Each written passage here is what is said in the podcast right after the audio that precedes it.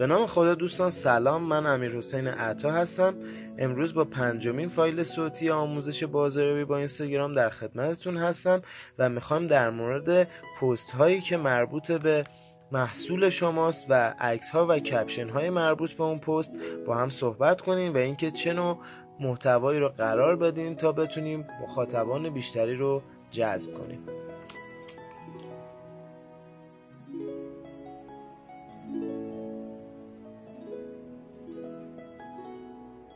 خب می‌خوایم در مورد عکس محصول صحبت کنیم و اینکه چه عکسی رو از محصول خودمون با چه شرایطی منتشر کنیم.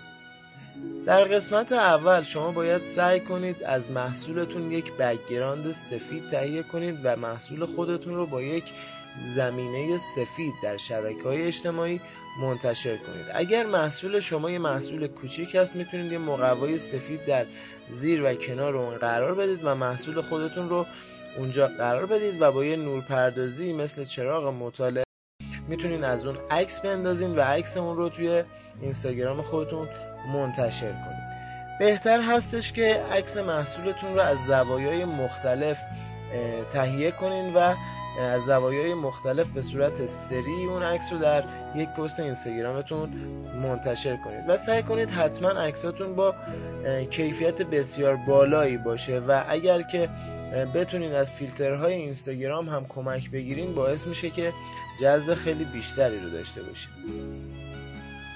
نکته بعدی که بسیار مهم هست این هستش که محصول خودتون رو در حال استفاده یک شخص از محصول خودتون نمایش بدید. به چه صورت؟ شما فرض کنید یه شرکت یا یه مغازه‌ای هستید که محصولتون کفش هست. می‌تونید این کفش خودتون رو زمانی که یه نفر پاش کرده یا اگر کتونی هست زمانی که داره ورزش می‌کنه و از اون کتونی استفاده می‌کنه از اون عکس بگیرین و اون رو منتشر بکنید خب اینجا سوال پیش میاد که شما گفتین که زمینه سفید الان دارید میگید که در حال استفاده. و زمانی که شما از این محصولی دارید پست تهیه می‌کنید می‌تونید چند تا عکس سری پشت سر هم بگذارید و طبیعتا اولین عکستون عکسی باشه که ریل باشه و واقعی باشه و یک نفر داره از اون استفاده می‌کنه و می‌تونید عکسای بعدی رو عکسایی با پس زمینه سفید و خیلی با کیفیت بالایی تهیه بکنید. نکته بعدی که خیلی به جذابیت پست شما کمک می‌کنه این هستش که از کپشن ها استفاده کنید. زمانی که شما منابع لاتین رو مطالعه می‌کنید در مورد بازاریابی با شبکه های اجتماعی اکثر منابع به این نکته اشاره کردن که توی اینستاگرام از متنها و کپشن های کوتاهی استفاده کنیم به خاطر اینکه اینستاگرام یه شبکه عکس محور و ویدیو محور هستش و مردم جذب محتوای بصری میشن. اما تجارب و تحقیقاتی که ما انجام دادیم به این صورت هستش که تو ایران مردم کپشن ها رو مطالعه می‌کنن. دلیلش چی هستش؟ دلیلش این هستش که مردم ایران فرهنگ متفاوتی با جوامع غربی دارن. شما زمانی که از توییتر می‌خواین استفاده کنید می‌بینید که تعداد کاراکترهای کمتری وجود داره. به خاطر اینکه اون تعداد کاراکتر جملاتی که اونها می‌خوان یه منظوری رو با اون بیان کنن کفایت می‌کنه. یعنی بسشونه اونا با همین تعداد کاراکتر می‌تونن منظور خودشون رو برسونن.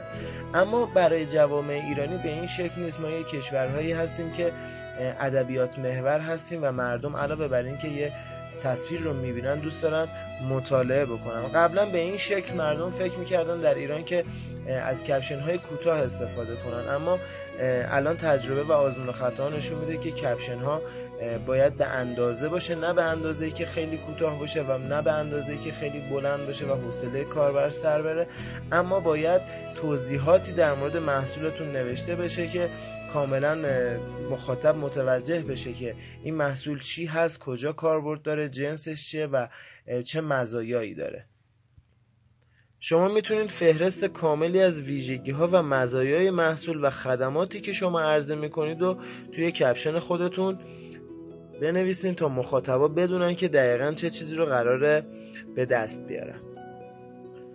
نکته بعدی پرسونای مخاطب هستش. دوستان شما اول باید جامعه هدف خودتون رو شناسایی بکنید و ببینید که با چه زبونی باید با چه شخصیتی از مردم صحبت کنید. به عنوان مثال شما اگر یه شرکتی هستید که مخاطبان شما مخاطبان اتو کشیده و کچلوار پوشی هستن باید با لحن معدبانه و خیلی رسمی با اینها صحبت کنید. اینها افرادی هستن که خیلی منطقی باید بهشون صحبت کرد و اطلاعات کاملی رو در مورد یه محصول یا یه خدمت به اونها داد.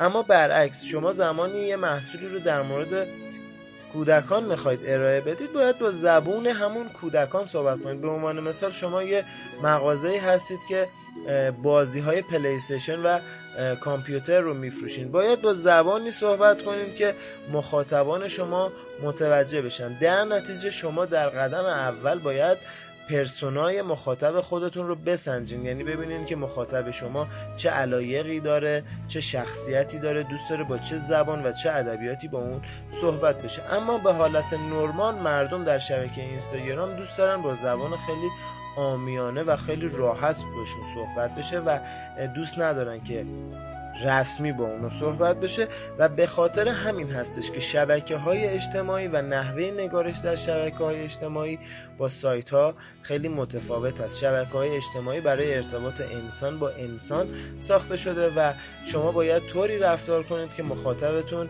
بدون این طرف گوشی این طرف business با یه انسان داره صحبت می‌کنه نه با یک موبایل. خب امیدوارم که این فایل صوتی به دردتون خورده باشه و بتونید از اون استفاده کامل رو انجام بدید. من امیر حسین عطا هستم. اگر که به اطلاعات بیشتری نیاز داشتید می‌تونید کتاب هفت تکنیک بازاریابی با اینستاگرام رو از page من تهیه بکنید و خوشحال میشم که نظرات ارزشمندتون رو برام ارسال کنید. روز و شب خوبی رو براتون آرزو دارم.